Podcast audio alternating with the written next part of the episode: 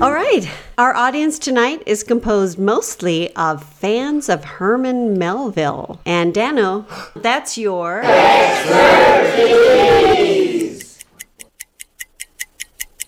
Spelled wrong? No, it's not. Naturally.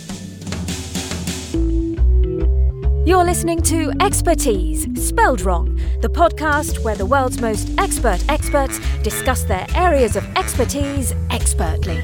Expert comedy writer Clare Sera and expert comedy writer Danno Sullivan bring their expertise to other unrelated expertises.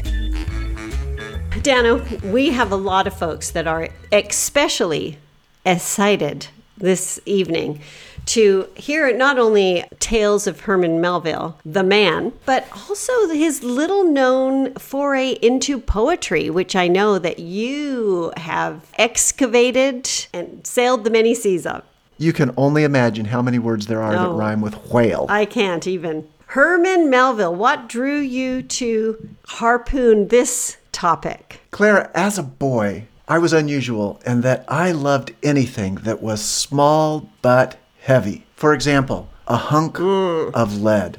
So the other biggest thing that I could find that what wouldn't poison my system Yeah. just by lugging it around was the complete works of Herman Melville. To me, that book, Clare, 10,000 pages of pure English prose, was like a pet. But this was a different type of weight, was Uh, the- it not? Because This was mm, poetic, weight. weight. The weight of an intelligent mind working hard to make words rhyme. For example, whale, sail. You can easily see how you could weave a poem about whaling and sailing Oh my gosh. just with those two words. I didn't even put them together that they would be of the same nature. So I don't want to sound condescending, but the way rhyming works, Clare, Mm. Yeah. is you have a starting word. Whale is your jumping off point. Now, what you need to do is find another word Mm. that has most of the same sound, the ending of that word, but with a different beginning. And it has to be a real word. Mm. Okay. I'm just going to have a question right now as a neophyte. Hmm? So, the would the word ale count? As a rhyme, Yes. different experts have different opinions. I say yes, and I congratulate you for your first try coming up with something that good. Oh. So you could have a story of a drunken whale. Simply by crafting together those two words, whale and ale. Now, add into it the third word that we used a minute ago, sail. Hmm. And can you see how this is starting to become almost Odyssean? Almost oh my Odyssean? goodness. And so, could would it also would a sail count? No, no. So, Danno, one of the things that our listeners um, have written in when they found out that you were going to be interviewed on our podcast. Pale, pale would count. Sorry, I was Oh, not really oh, listening. yes. Rhymes are hard to come up with, and it took me a minute. But pale, I would. Great. Yeah, No, that's wonderful. Thank you. And obviously, you are the expert here. right, right. So, you, please go ahead. I'm sorry. You have a theory about why Herman Melville turned to poetry towards the end of his writing days. Um, Clare, could I just interject for a moment? Yeah. I'm sorry. Uh, nail. Nail also rhymes. So, um, his poetry being lighthearted and the fact that he was a very short man. Yes. I always wondered if those were connected. Light of heart, short of stature. That was his motto. Can't lose. So he was a short, heavy, balding man with a bad attitude. He was. You're I'm- making him sound a lot like the Toulouse-Lautrec of poetry. which is interesting because as as an author of Moby Dick, you know, one of the great tomes of time, uh, he was a, a tall man with a light aspect. But when he became a poet, it, his whole his entire physicality changed. It was the most remarkable thing you've ever seen, Clare. You could sit him down and ask him to write a poem and watch the man shrink before your eyes.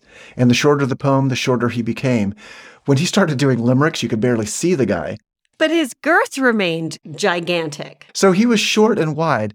Uh, for certain bits of short poetry, he would take on the appearance of uh, a highway, just long, flat, and wide, but only an inch or two thick. Just really one of the most fascinating Americans in European history. And that's not even talking about his Asian heritage. Um, I, I know that you are expecting me to to ask this, and so I feel like I need to get it out of the way. We've got so uh, we've got the live requests are coming in right now. I can just see Oh. the hearts are climbing up on my screen.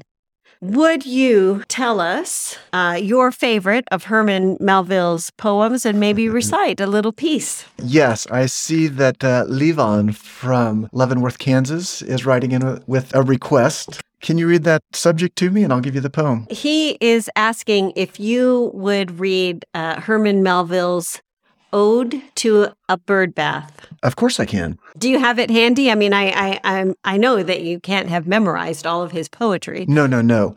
But I have uh, everything reverse indexed so I can look it up by subject. Uh, bath, comma, bird, comma, ode to A. And this is one of his heavier books of light poems, page 20,219. Wow. Stinky, stinky, birdie, birdie, bathing now, not so dirty. Signed, Herman Melville, January 1877. Gosh, Danno, I am going to tell you something. I just I have chills still from from you reading that and the the picture that you painted of him growing smaller as he wrote it, smaller and wider, highway like. I don't know if you could tell I was that was my um I do a live show Clare for elementary children where I do a presentation in the character of Herman Melville and it's it's not as popular as my Teddy Roosevelt show that I also do. Right, right, right. We need to have you back about that. Well both voices are exactly the same. Is that live or CGI? Oh, that's live. Yeah. Mm. And Yeah, I go in in costume, and the the the difference is with Teddy Roosevelt, I have to wear um, protective gaiters around my legs as if I were Hmm. investigating the Amazon. And Herman Melville never wore gaiters and never investigated the Amazon. Oh, Isn't that interesting? And the elementary children must just cheer with excitement and yeah, I followed a, a fireman and an astronaut and brought in my uh, Herman Melville character, and I can't tell you there were so many questions for Melville over the astronaut, over the policeman. oh Like, no. How do you make that rhyme? Tell us about dissecting whales. What's it like to eat a human at sea? right, right. What's happening with your girth right now? Yeah, I can yeah. imagine. That's the hard part. That in that sense, Roosevelt is a little easier to do because his girth changes over time with the sorrow over the loss of his wife and his mother. Mm. Oh gosh. But Melville's just changes in the space of a moment, Yeah. depending on the length of the poem. Um, I also do I do Houdini. If uh, you know anybody looking for a Houdini, Oh gosh, I, I don't, but um, we'll look. We'll put that in the show notes. the fun thing about doing Houdini is I book the engagements and then I try to get out of it. Oh my gosh, Danno, that's really uh, got to be annoying for the people whose children are waiting for someone to show up at their party. Well, here's what I do, Clare. I know that the kids aren't going to get it. Yeah. So I write the little joke up on a card in the handwriting of Herman Melville. Oh, now the kids are engaged. Yes. They love their Melville. Oh. So I send it over with a few performance coach tips for the principal to read to the whole school over the intercom system so he can get this Houdini joke in the voice what? of Herman Melville. Danno, Now- I envy the generation that is growing up with that in their This school. is entertainment for the ages, Clare. Ah, There's just not a lot of intercom entertainment going on anymore. that is intelligent for the children. I call it intercomnant. Oh, I, well, you call it intercomment. I call it inter-excitement because just hearing about it gets me all a Twitter. Oh, are you on Twitter? I am on Twitter at intercom.com. Spelled the com and com are spelled differently. Sometimes when I go in with the Herman Melville show, I'll do readings from Billy Budd, Oh, right, uh, right, right. which was, you know, in its own time, that was more successful than Moby Dick, but Moby Dick is better today. So what I'll do is um, I'll do Billy Budd being attacked by a great white whale. oh my gosh, and the kids must love that mashup love because it. kids love mashups today. Anything that's mashed up. Anything Yeah. mashed because children's teeth and their minds are not as developed as they were. Not even that portion of their skull is Yeah. fully developed. Yeah. They've got that soft spot. And So that's this the is a very young crowd. preschoolers. Yeah, Right, yeah. A lot of this is acted out with blocks and uh, little felt characters. Well, you know, it might be little felt today. We're striving to uh, create things that will be felt in the future. I think that's about as much Herman Melville as anybody can really take in in one setting. And uh, it's probably time for us to wrap up this interview. I know you've got a gig to get out of. Uh, that's right. It's Houdini this afternoon. Yeah. Melville tomorrow. Can't lose. Oh my gosh, what a life, what a day. Listen, it has been an absolute intelligainment of information from you today. Clare, it's been a real treat to be here. The Expertise, spelled wrong, podcast is free.